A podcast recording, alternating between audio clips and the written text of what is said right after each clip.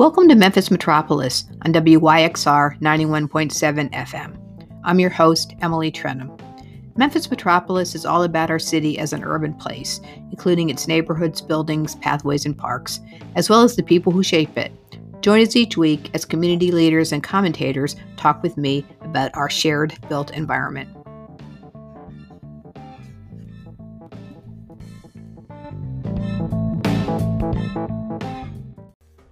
Rust College is now accepting applications for the fall twenty twenty-two semester. For more information, visit rust college dot e d u or contact admissions at six six two, two five two, eight thousand, extension four zero four three. Rust College, where tomorrow's leaders are students today. Hi, everybody. You're listening to Memphis Metropolis on W Y X R ninety-one point seven F M across town. I'm the host, Emily Trenum, and this week we're doing a topic that I've been wanting to do for a while, uh, which is the impact on the potential impact on Memphis for the infrastructure bill that was passed recently by the federal government. And my guest is Robert Knecht, who is Director of Public Works for the City of Memphis. So welcome to the show, Robert. Oh, thank you, Emily. It's great to be here. Great to have a good discussion about this important subject. Well, the infrastructure bill, Um, formerly known as the Infrastructure Investment and Jobs Act, um, and the I think the investment in infrastructure is in the neighborhood of five hundred fifty million dollars, which I understand is one of the biggest investments in infrastructure we've ever had in this country. I've heard it, um, you know, I've heard it sort of compared to, you know, the New Deal. And just kind of, kind of of that scale, things that we really think about. So, you know, you're a person who's, who's, um, you know, been in the public works world for a big part of your career. So why is this, why is this such a big deal for cities and, and, you know, for Memphis? Why are you so excited about it? Well, I mean, since we live and breathe serving the citizens and providing them Um, connectivity to the world that they live in. Let's just say it like that. You know, having adequate infrastructure and, and maintaining the existing infrastructure is critical. That's one of our core functions in government is, you know, having public infrastructure uh, that serves the public need and maintaining it adequately so that it's not um, uh, public health and safety. It's, you know, it, it meets the expectations and de- delivers the services. And especially from an economic development aspect, you know, we all have to grow. Is this, you know, you don't grow, you're stifled, and you're not going to be able to uh, expand services or improve services as well. So I, it's a combination of, you know, having um, having a, a great plan for your city, having a strategic plan for your growth, and then uh, maintaining and, and funding all those needs that go along with that. So we've been hearing for a long time that the U S has has not invested significantly in its infrastructure, and you think about um, you know bridges that are in need of repair and um, and roads, and so what would you say? Um, and I know you hear from people every day about this, um, probably from you know elect- from citizens and from elected officials. So what do you what are the, our biggest local infrastructure needs? And I guess not just things, there are things this bill covers that aren't under your purview. So if you have, um, I, I don't, I don't know, speak out of term, but, but if you can talk about, you know, things that are in, in your portfolio, but things that maybe aren't, um, that you, that you see as the biggest infrastructure needs for our community. Yeah, the, I mean, the bill is very comprehensive, as you said. There's a lot of different aspects of it. And, you know, not everything would touch, you know, my area because there's public transportation, which like MATA. So MATA is excited about some of these things. Um, but there are things like, you know, resiliency, uh, road, road and bridges. Those are really important. Um, they even have some recycling in there, which is obviously may, is somewhat helpful. uh, because we do have challenges in those areas. Uh, water resiliency is in there, which would also fall under us in terms of, you know, stormwater management, flooding mitigation, those types of programs that we that we manage um, from the city's perspective. And, you know, so we're we do look at where the greatest um, funding opportunities lie. Where can we apply? Where, I mean, there's a lot happening right now. They're actually um, in the process of developing the these the putting the these bills into actual how they will be managed, right? There's a whole process that's going to that they're going through now, and we're yeah we're even being we're heavily involved now in those, just you know trying to make sure as they write the the as they plan this and they and they write these um, these bills or put them into action. Not that writing the bill, I'm sorry, but as they plan out the how these these funds are going to be utilized, you know, getting uh, making you know are presenting our case. There's an open dialogue time period before these while they're doing this work and getting uh, making any bringing any, raising any concerns that we have about. Uh, let's say matching, how much match may be required, and you know, um, they uh, where where the funding you know might end up, and you know how it's being maybe how they're allocating it, the formulas they use, those kind of things.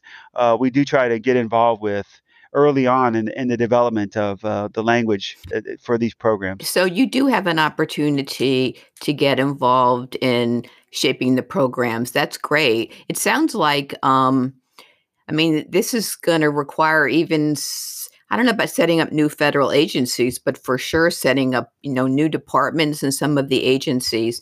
And you mentioned match. I mean, I guess, I don't know, a lot of people know is that, you know, in most federal programs, um, local government has to um, provide a certain match. And I guess that can range anywhere from, you know, ten percent on up, you know, a lot better than me, but I guess, so most of these programs, what you're saying is they're going to require some kind of a local commitment. Yeah. The most common is eighty twenty is what we call it. Um, eighty percent federal, twenty percent local. That's kind of been the standard for quite some time. There are some that are lower. Uh, you know, where there's, there's a more larger federal match, and there are some up to one hundred percent. That's, that's not the normal. So we um, so we do look at that, um, those how those work out in terms of applications for the municipalities. A lot of these funds will go through won't be direct. We won't be a direct recipient. Um, when you talk about transportation funds specifically, they go through the Metropolitan Planning Organization, the local M P O, and there's a whole set process there that we go through because these funds ultimately end up in what they call buckets. And these buckets then are distributed by each municipality based on population and other factors. But they there is a that's that is somewhat another competitive aspect of it. And then everybody has to have the match. So we do have to find the funding to to maximize the use of those. And and that's always relatively easy for a city because when you're talking roads and bridges, um, we're obviously needing to fund those anyway. So you're, you we already have a budget for those kind of activities. So you're just going to reshift some of that from dedicated to a, a matching program to help ma- get the most benefit from the taxpayers that we can. So, so once the money, so even the money that comes from the federal government in some kind of a formula, you have to might have to compete with locally with the other with Shelby County and City of Bartlett and other other people in the region, it sounds like. Yes, and that's in that's in all of them. I mean, there um, with regards to um, other funding programs like uh, the funds that come in through the um, E P A, through the State Revolving Fund, S R F they call that.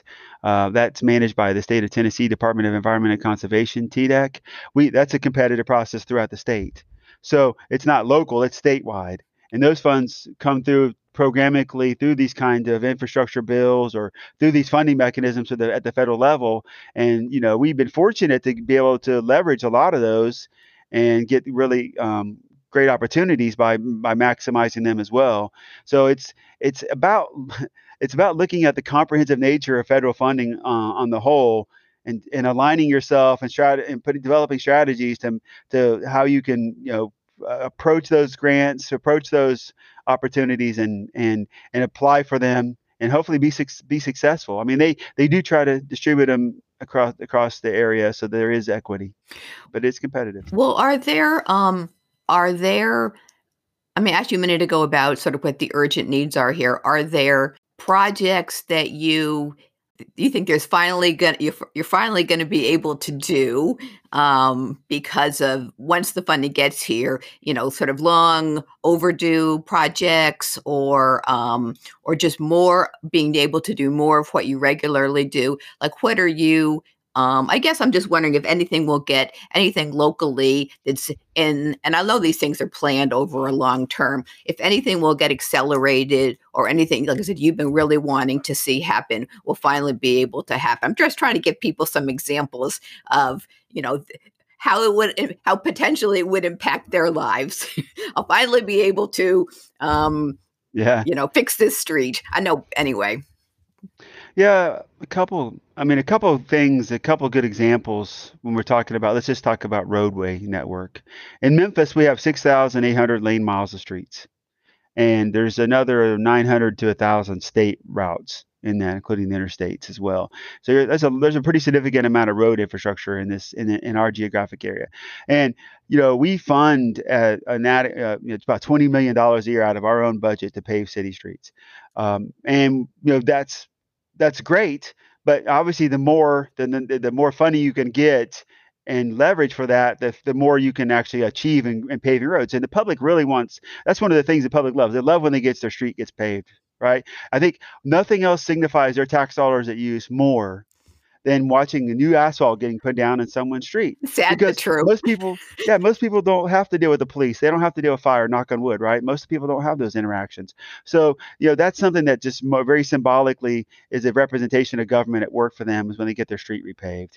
So obviously the more money we get towards those kind of programs, the faster that we can make that happen. And the cost is going up. That's the challenge that we're all facing. Material costs go, have gone up quite significantly because of the, the pandemic.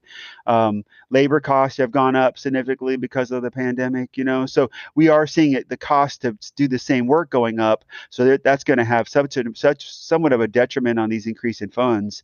Uh, but, you know, that's just what we're going to have to deal with until things stabilize.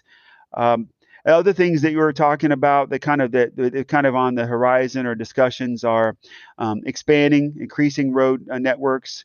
Uh, there's been a discussion about replacing the bridge, the I fifty-five bridge by the state. Uh, they're looking at potentially doing that. Obviously, we all know what happened with the I forty bridge recently and the impacts it had.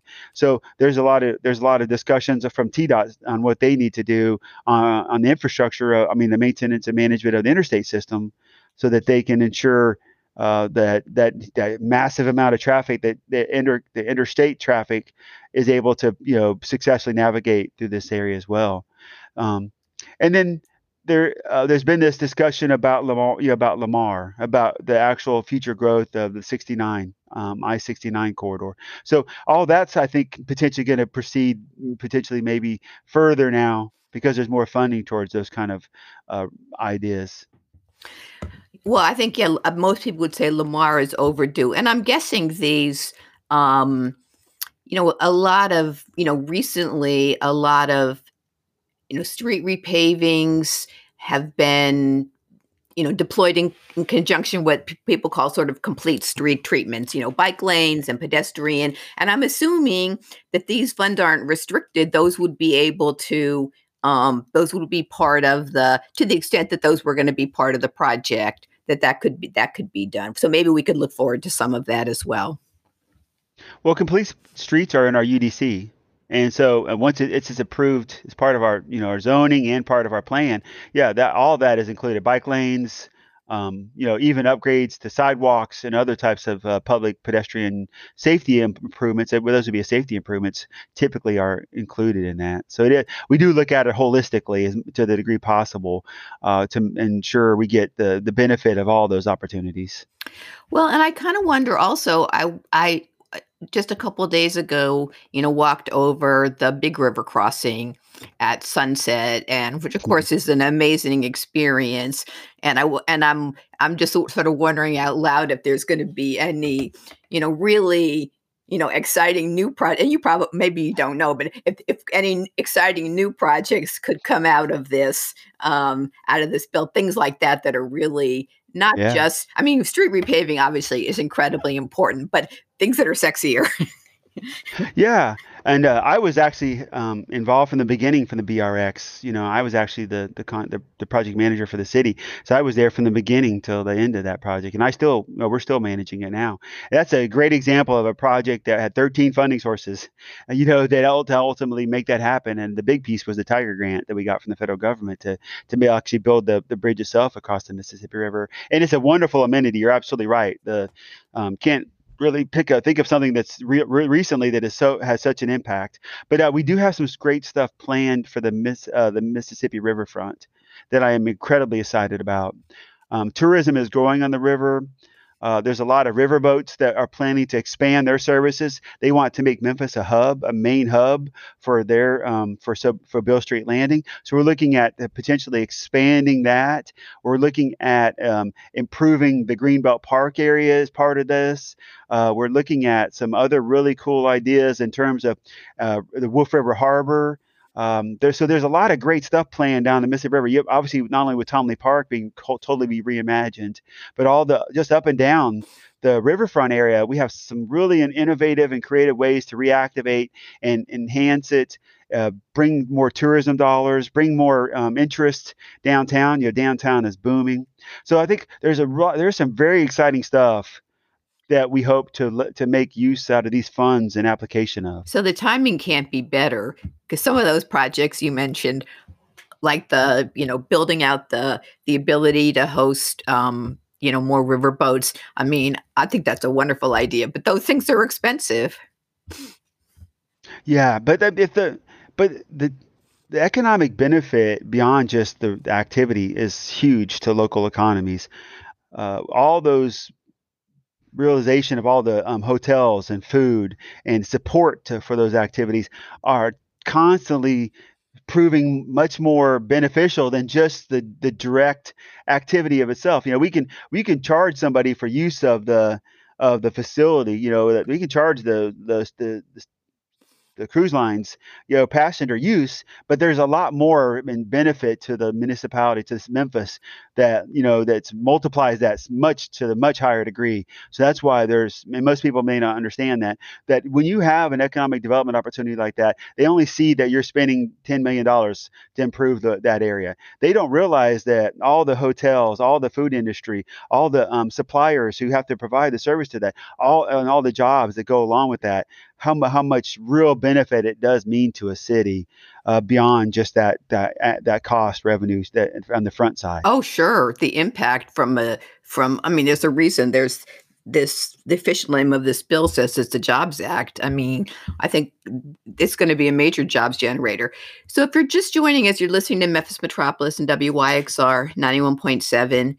F M, and I'm talking to Robert Knecht, who's the Director of Public Works for Memphis, and we're talking about potential local impact from the recent federal infrastructure bill. So one question I had, and I know, you know, just like, you know, nonprofits, local governments don't want to sort of chase the money, but I was wondering, looking at all the different buckets, if there were, if there was anything that isn't necessarily, wasn't a top priority, but um, you might the city might move up on its priority list because of um, because the bill has money for it. Like I'm making electric vehicle charging. I mean, just using that as an example. Are there things that are funded here that we haven't really done that much with, but now you might might move up a little bit on the on the wish list? Well, I can't think of anything. I mean, every I mean, obviously the city's been focused on broadband quite a bit. And that's kind of become a new component because, you know, there are a lot of things that we've learned about, no, and smart city too, smart city broadband has become really crucial. So those are newer um, avenues and new opportunities for um, um, us to explore. I um I know we have a plan for that. The city has a smart city plan. I'm not directly involved in that, but there but there are divisions in city government who are, and that, that those are kind of opportunities that are newly that we're newly trying to. Um, look at, explore, and fund, because, you know, the pandemic taught us a lot of things about, you know, difficulty in, in providing uh, broadband connectivity, uh, you know, network connectivity to citizens who had to work from home or kids who had to, uh, to go, uh, go to school remotely. Well, um, and also I noticed that the, um, that a big part of the bill is funding for resiliency and disaster preparedness. And of course, we've, um, you know, in Shelby County, you know, has invested a lot in that. And, um, you know, we developed a resilience plan, and we've, you know, funded some projects, some important projects like the the the project in Millington and some some work on the Wolf River. And it seems to me like since we've already have the plan for that, that we would be, Amer- again, I know it's Shelby County and not Memphis specifically, but it seems like we would be really teed up to um, to go after some additional funds to, for resilience projects. Well, actually, that was uh, Shelby County was recipient of that thirty-two million dollars resiliency grant, but half that's coming to Memphis. So uh, Big River, Big Creek got one portion of it, but we got the other half. So we actually are utilizing that resiliency grant in a couple of ways. Um, South Cypress Creek and um, over there off of the Wolf River, uh, Tom, uh, Rodney Beaver Park. So we there are um, things we've done in those regards. And resiliency is becoming, yeah, obviously really critical. Uh, especially from a flooding perspective, and you know, protecting homes, protecting property. That's uh, we we've actually you know have a stormwater master plan effort underway, and so we're we're doing lots of things to be more proactive. And then le- and then talking about resilient government, and that's because that's because a very important part, but you know strategic as well. You know, you want to look to kind of incorporate as much resiliency uh, as into these kind of concepts as you can. So you mentioned this that that um, this, this the state gets its own bucket of funds, and of course, a lot of the roads we think of as sort of Memphis main roads are actually state highways. Like Summer Avenue, I think, is a state highway. So, do you expect to see? Do, do we? Do you have any? Do we have any influence on how those dollars get spent? Uh, the state dollars here, and you expect to see some kind of improvements to those to state facilities as well because of this bill? Well, we interact with the state quite a bit, uh, and just just kind of talking about priorities. Uh, what are you know what are the things that we feel the state should consider? Uh, that I mean, their network of roads and bridges. Obviously, they have a great plan, and they do a good job of trying to manage their their system and keeping it in good condition.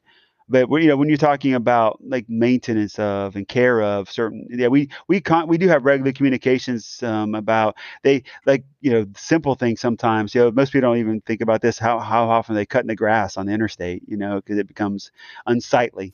So yeah, we we talk into that level of detail and encouraging them to expend more resources in Memphis on on maintenance of their systems and improvement to their systems. And they they uh, Memphis has been beneficial. I mean, but they again they're they're talking about a major improvement to Crump and to the I fifty-five you know bridge. I mentioned that a little bit ago.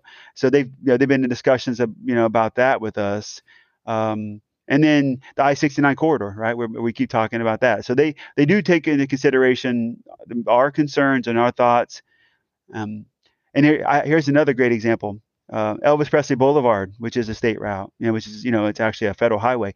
We are we are locally managing that project for T D O T. You know, the city is the working out the improvement enhancements of Elvis, Elvis Presley Boulevard, uh, you know, basically um, from Brooks all the way down to Shelby Drive. And that's a multi-year, multi-tier, thirty plus million dollar project that we've completed one phase of. So that, that we do, that's how, how our partnership with the state works and how it has to work closely. Because some things we want to do, we want to manage locally that would be a, a state project. Yeah, the work on Elvis Presley Boulevard is, you know, very important. You talked about, you know, that's what people pay attention to when they're roads. I think people in neighborhoods like Whitehaven, I mean, those investments are very important to communities, especially when they're, you know, trying to attract new investment and, in fact, seeing new investment. You think of also Fraser as a neighborhood that's seeing a lot of new investment. And and um, I'm sure some of the funds will be, you know, allocated to support those investments. Well, I guess last question. I mean, the, um, you know, these, when, with the exception of, you know, stimulus dollars from COVID and those kinds of things. I mean, and we talked about this a little bit. You know, these kind of things take a long time to reach the local level. And what's what's And then once you, and then once the money gets here, of course, infrastructure projects take a long time to do. Um, so, what's your, what's your best thought about when the first the first money will hit this the city's checkbook. Well, it, it, this was a five-year funding strategy, right? So it pushes the funding through to twenty twenty-six.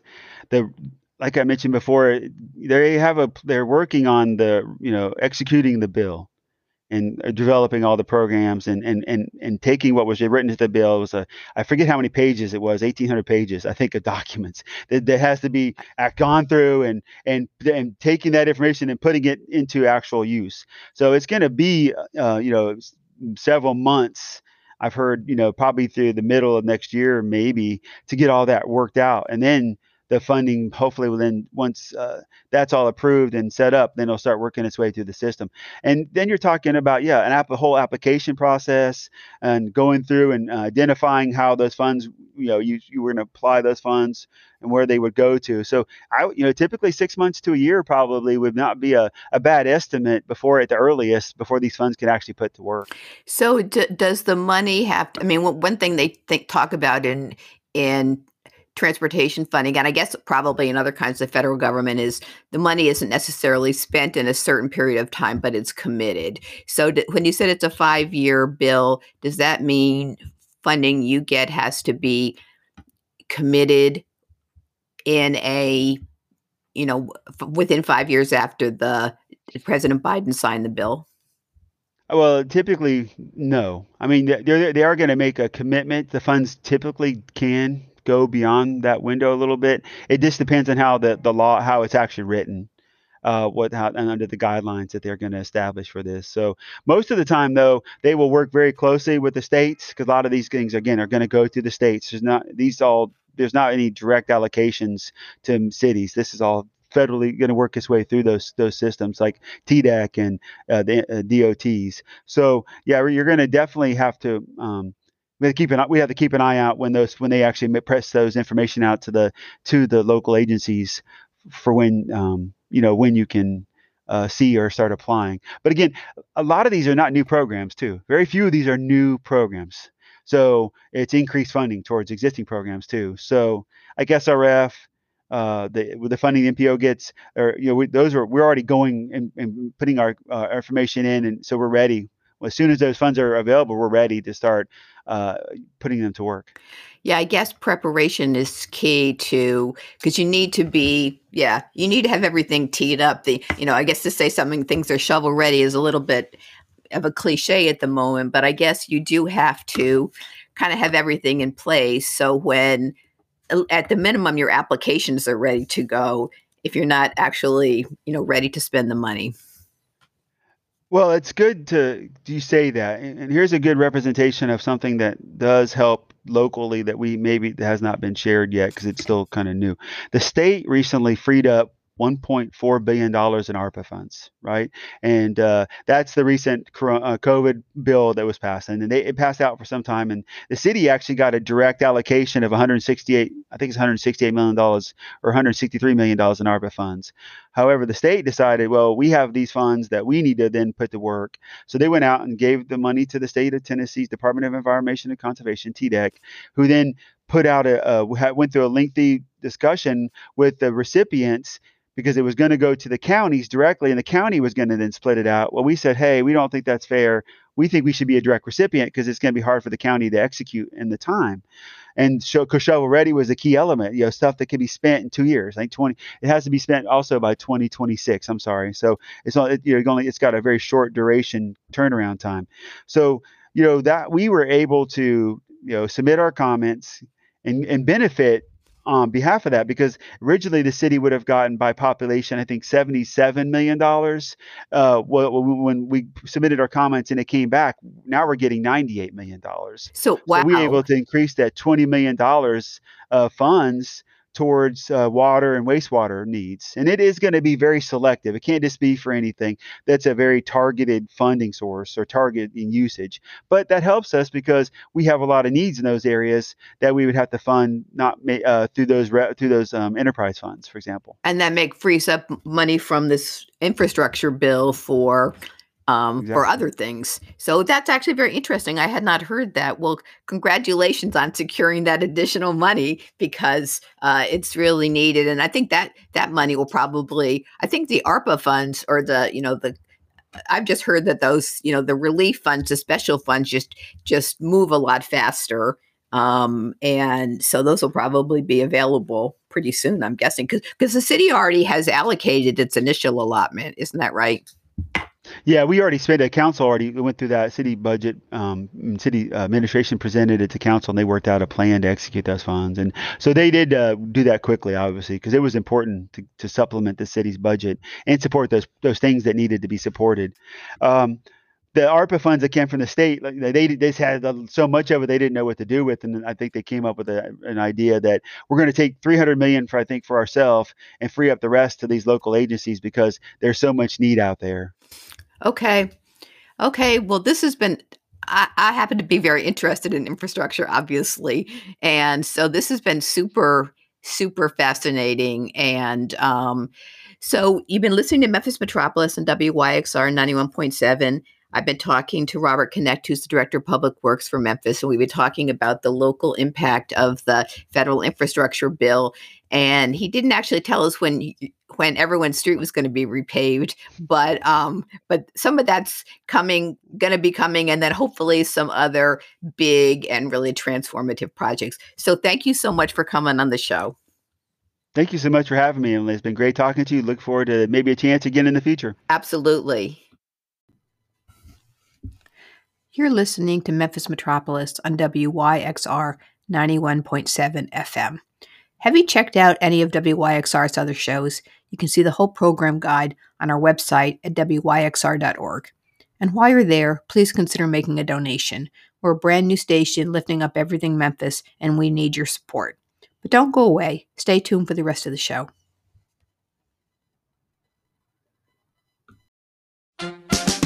The Dillard family of companies, including Dillard Door and Security, Tri-State Glass, and Trace Electric, are proud sponsors of W Y X R. For the past seventy-five years, the Dillard companies have provided products that secure Memphis. From installing the iconic gates at Graceland to the Memphis Tigers Liberty Bowl locker room, Dillard protects what matters to Memphians like you. For more information, visit Dillard Door dot com. You've been taking my love for granted.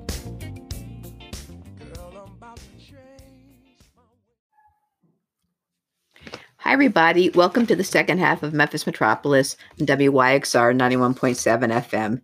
And this week, I'm joined by regular commentator Charlie Santo, who heads up the City and Regional Planning Department at University of Memphis. So welcome back, Charlie. Thanks, Emily. Happy to be here. So I was very excited to have Robert Knecht on the show and really revealing my, I think anyone listening to the show knows that I'm a total nerd, but that just...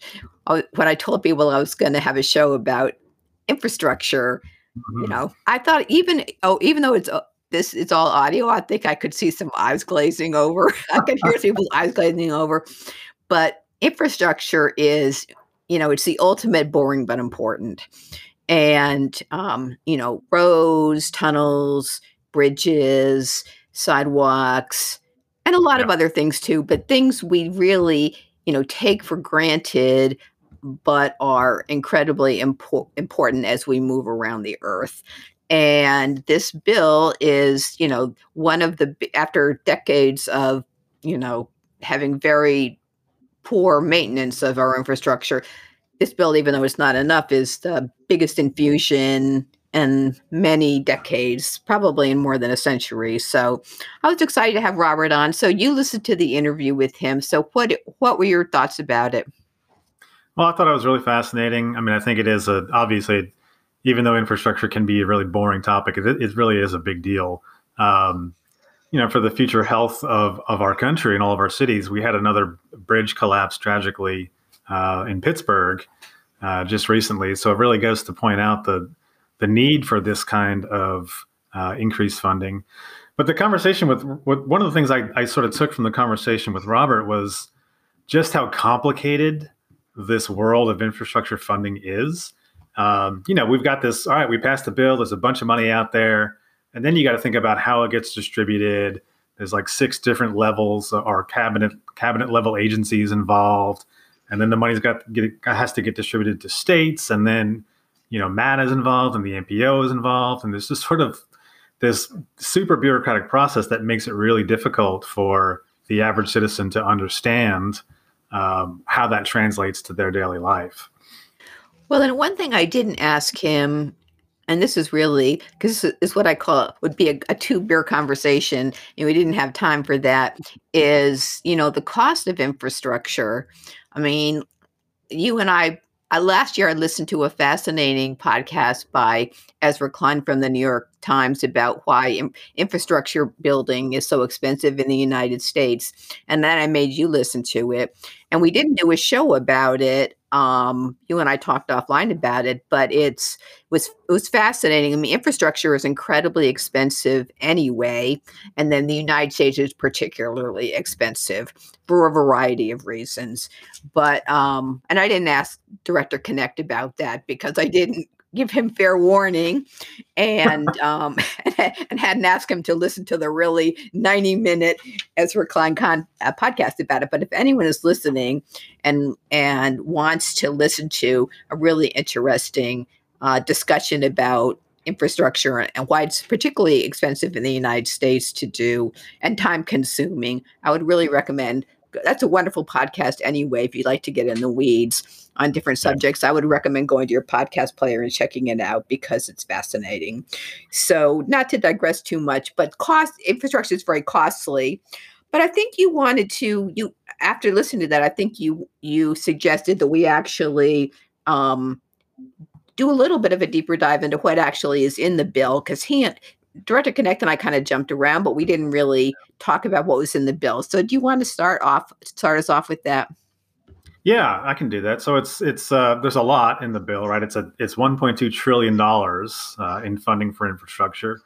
That's not all new. Uh, as a nation, we've been spending money on infrastructure, but about half of that figure is new. So it's five hundred fifty billion dollars above the baseline level that we've been spending. And it's kind of broken up into different categories. Uh, the biggest chunk, the bulk of it, is for transportation. So that's about two hundred eighty-four billion dollars for transportation. And that breaks down into various categories of roads and bridges and money for repair and transit. Um, there's money specifically in the transportation section for electric vehicles and electric vehicle charging stations. And then the rest of it is, you know, there's a there's a, a, a nice chunk, sixty-five billion dollars for broadband, which I think is super important. And we really need to be thinking about broadband Um as a as a public service. Um, and then there's money in there for power and grid and water and resiliency um, spread across all these different agencies.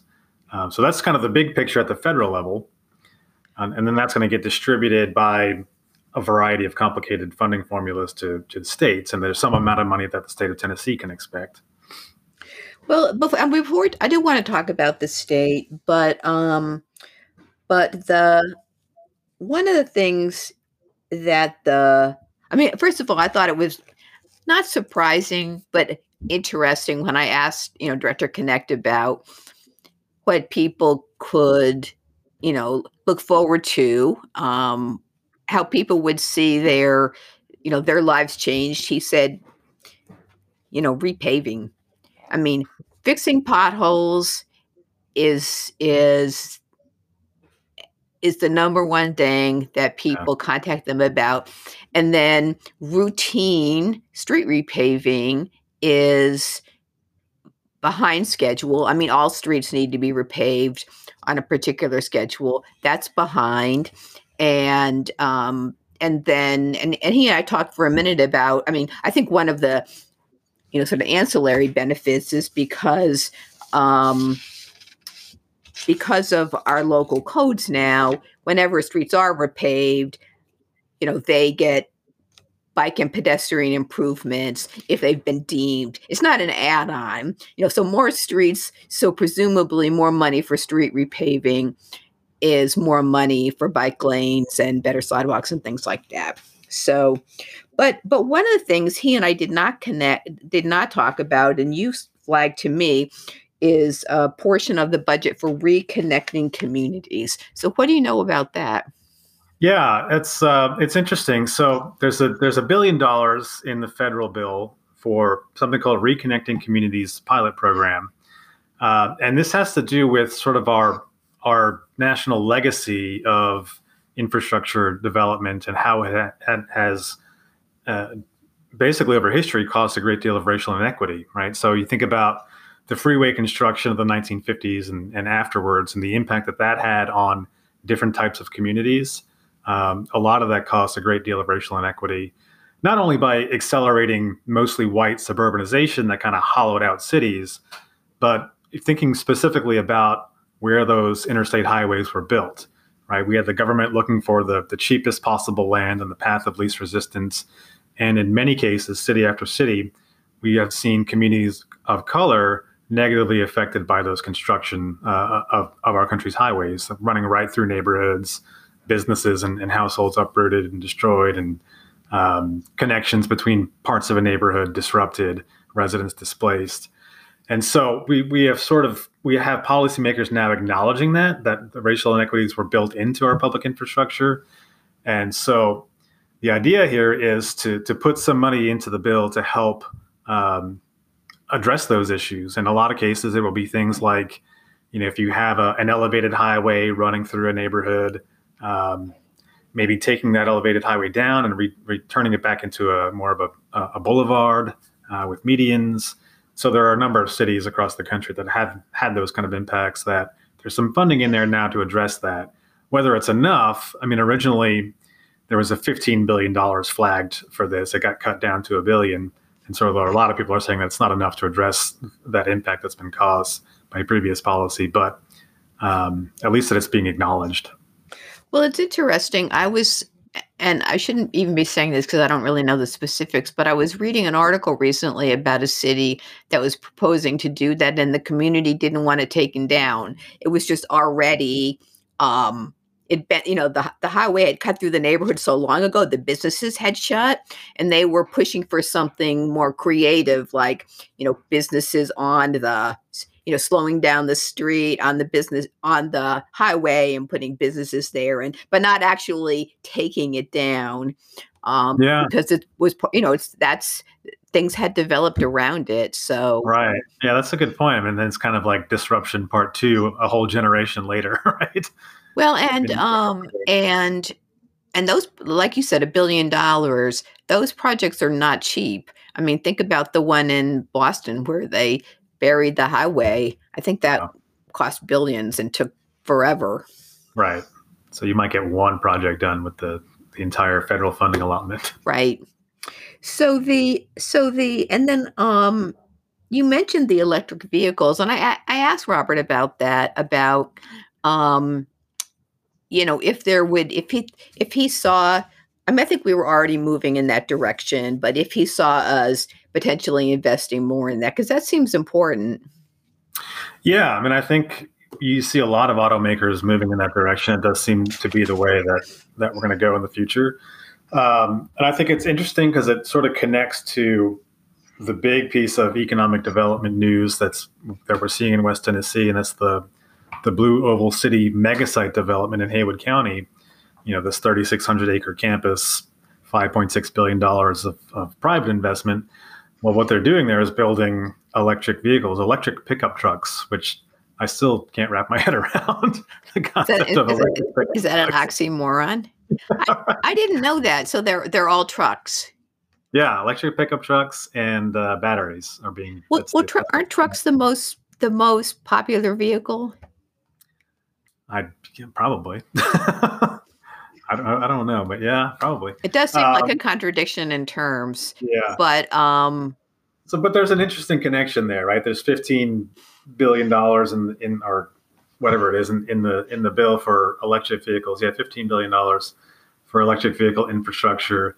Half of that is for charging stations, and half of it is for for clean buses and ferries, which is also interesting. But the idea of, you know, having an industry in our part of the state that is related to that. Um, could be a good thing. And then just the opportunity to have more electric vehicle charging stations in general, I think would be a positive. Um, I, for a while, I don't, I don't have this car anymore, but for a while we uh, were leasing a Nissan Leaf, an electric vehicle.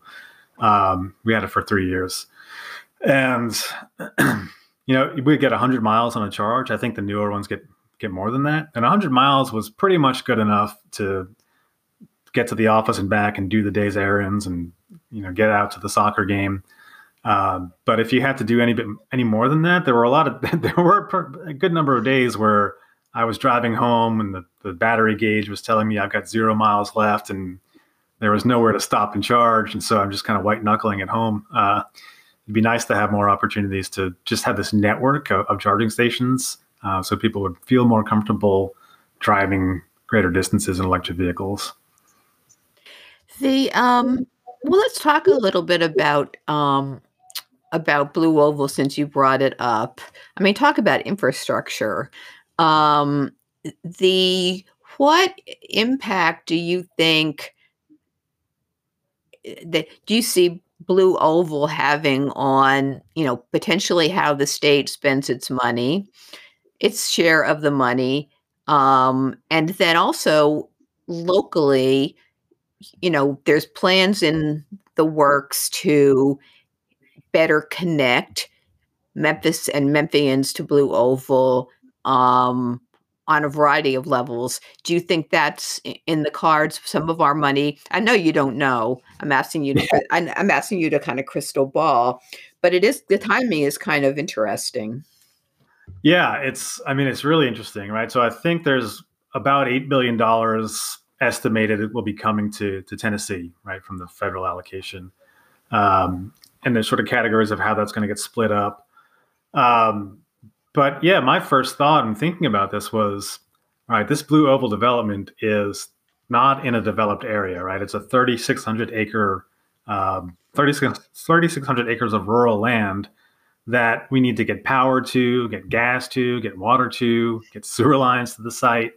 Um, and not just the site itself, but the inevitable residential developments and commercial development and other manufacturing that will follow. So, you know, in the back of my mind, I'm, I'm thinking about how much of that um, is going to eat up the state's allocation of this infrastructure bill funding. I mean, you have to think that state officials are already thinking about how much of that infrastructure bill funding is going to come into play here. Uh, I mean, there's already a, a, a slew of state incentives that were promised to this thing, uh, eight hundred eighty-four million dollars worth. So a big chunk of that uh, was set aside for in new interchanges on, on I forty uh, to accommodate this growth. But, you know, the way that th- these various funding sources work together, they get mixed into the same pot and you don't really know where they go. So um, I think there's some some questions to be asked there about how much of this uh, state allocation will be eaten up by that development. Well, and this, this the state invested a ton in infrastructure to try to attract someone like a Ford. I mean, I think in the ballpark of half a billion or a billion. I mean, there was a lot of investment made on the front end um, to make it, you know, to make the site ready. Um, and, but you're, you're probably right. I'm guessing that, um, that this money will come in the nick of time Um, to help fill some of those other gaps. So so if you're just joining us, you're listening to Memphis Metropolis and W Y X R ninety-one point seven F M. And I'm talking to Charlie Santo, who's head of the City Regional Planning Department at University of Memphis and one of our regular commentators. And we're talking about the exciting topic of infrastructure and specifically the impact of the federal infrastructure bill on Memphis and the metropolitan area. So, um, so Charlie, sort of this going back to the second part of my question, do you think it would be appropriate or a good idea? I mean, we are going to have to, um, there's a great need, and I'm, maybe I'm hoping we could potentially do a whole separate Memphis Metropolis on this. I mean, there's a great need to um, make sure that this development benefits um, certainly residents of the Memphis area. And through, you know, specifically through jobs. And um, so do, does it, do you think it's appropriate to spend some of this money on, to the extent it's eligible, um, on making those connections stronger? Yeah, and I think we've got a lot of, op- lot of opportunity to think about that and to think about uh, the regional implications of this new development and, and to really do some regional planning. And I think that, you know, not just for the benefit of, of Memphians, but the folks in these rural communities in, in Haywood County and the surrounding area you know, they have a, a, a way of life that they want to preserve as well. They don't want to see their their communities become just kind of sprawling uh, strip development. And so if they want to preserve that rural nature or small town nature, there may be some cluster housing development that happens out there, but they also want some of the folks that'll be working those jobs to be coming in from Memphis or coming in from Covington or from Jackson. Um, and so I think that we have to think about trying to create opportunities for, for Memphians to benefit from this, to create some regional equity. Uh, because you think about it, we've got a lot of employees in Memphis in, in low-income jobs that might see, I think these jobs at the Blue Oval facility are going to be a little bit more of a higher skilled manufacturing job and, and hopefully higher paid. Uh, and therefore probably really appealing to some folks that are in currently in lower paid jobs here in Memphis. Uh, and so if we're not thinking about making connections and making it easier for people to get out there, I mean, it's sixty miles away, uh, then we're thinking about, you know, if we're not making it easy for people to get there, then people are going to move from here to be closer to it. Uh, and I think that's something that we want to avoid happening. Um, well, yeah, people moving from people moving to Arlington, for example, right. And cutting twenty minutes off of that commute, um, you know, family who lives in, yeah, you know. Yeah, I, you know, I know I know the folks at MATA have already thought about, is there a, a light rail connection uh, possibility here? Um, so there may be ways to sort of tap into this big pot of funding to to accommodate that. Well, I see that there's, of course, I have, I didn't read the whole bill, but I see that there's a bucket for research. Is there also uh, funding for planning? I mean, you mentioned that, you know, some of these um, Memphis, Shelby County, and some of these also municipalities are going to need to do planning, especially if they do want to preserve some of their rural character. Is there money in this new bill for to for, for from to for planning from an infrastructure perspective? Do you know? That I I don't know for sure. Um, I mean, the, the, the use of these fundings can be pretty vague, and so probably can be done. There is also money in the the the big bucket of funds that the state allocated to support the Blue Oval development. There is money in that for planning. Okay. Um, so um, hopefully that comes into play.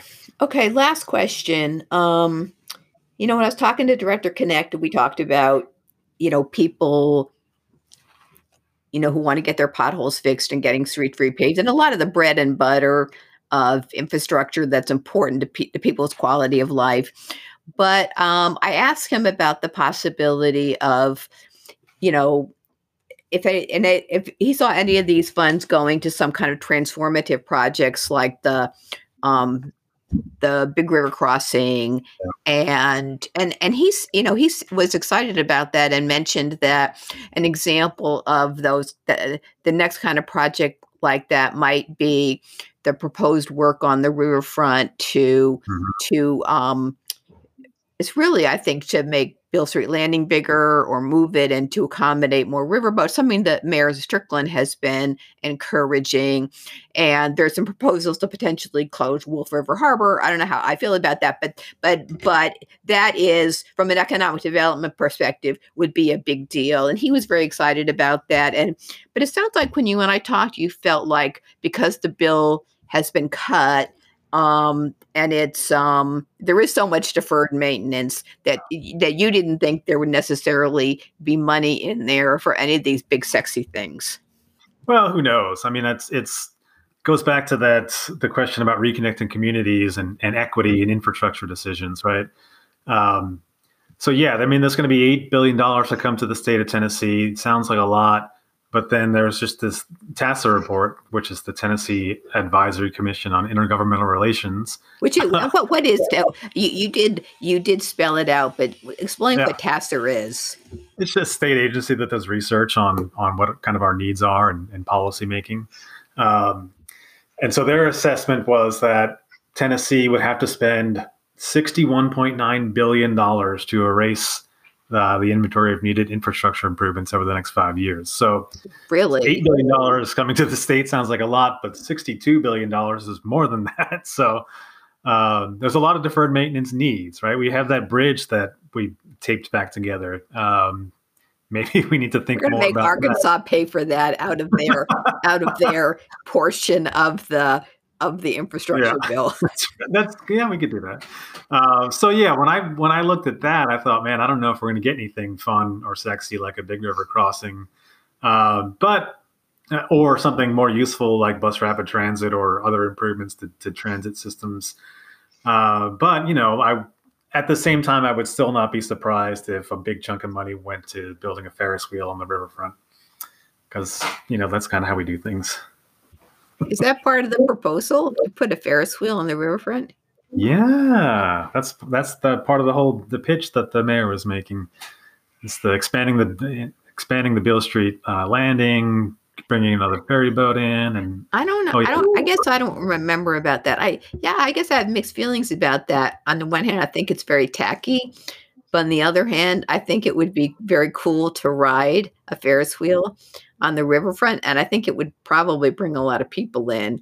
So oh, yeah. I would I would talk bad about it, and then I would go and use it. Yeah, yeah. I mean, it's I like the Bass Pro Shop. I don't use the Bass Pro Shop. I just talk bad about it. Well, the thing about the Bass Pro Shop is that it was it was. I was just telling someone who's visiting Memphis about it. You know, it was the ultimate white elephant, and we just when Bass Pro came along, we said, "Please take it," and I think it was. I, I really think it was the best use for that space in a in the fiscal environment we were in. So um, was definitely a weird space to try to reuse for sure. A weird space to try to reuse, and um, yeah, a Ferris wheel. Okay, sounds like a future topic from Memphis Metropolis. Does our riverfront need a Ferris wheel? Yeah. Okay. All right. Well, Charlie. As always, we've run out of time. So, but this has been a really great discussion, and um, I'm excited about the infrastructure, the new infrastructure dollars coming to Memphis. I think it is long overdue. The federal government made this kind of investment. I think it's going to be, no matter what you think about the president, I think it's going to be an important part of his legacy. So, yep. so um, you've been listening to Memphis Metropolis on W Y X R ninety-one point seven F M. And I've been talking to Charlie Santo from University of Memphis, um, one of my regular commentators. So, Charlie, thank you so much for coming back on Memphis Metropolis. Thank you. I can't wait to see what we get in our infrastructure gift bag. I like that. Our, our swag bag, our infrastructure swag bag. The Brooks is open in Overton Park, home to Memphis art collection since nineteen sixteen. The Memphis Brooks Museum of Art holds the largest collection of world art in the region, with more than ten thousand works spanning five thousand years of art and cultures. Remember, every Wednesday is free and open until eight p.m. They are a proud sponsor of W Y X R. For more information about the museum and their exhibitions, visit brooks museum dot org. You belong at the Brooks.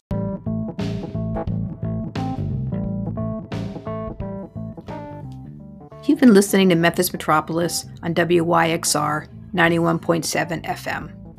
I'm Emily Trenum. Memphis Metropolis airs every Monday at one, so please tune in again next week. You can listen to past programs on our program page at W Y X R dot org or on memphis metropolis dot com. You can also follow us and send feedback on social media. Now, stay tuned for Memphis Undercover with Nancy.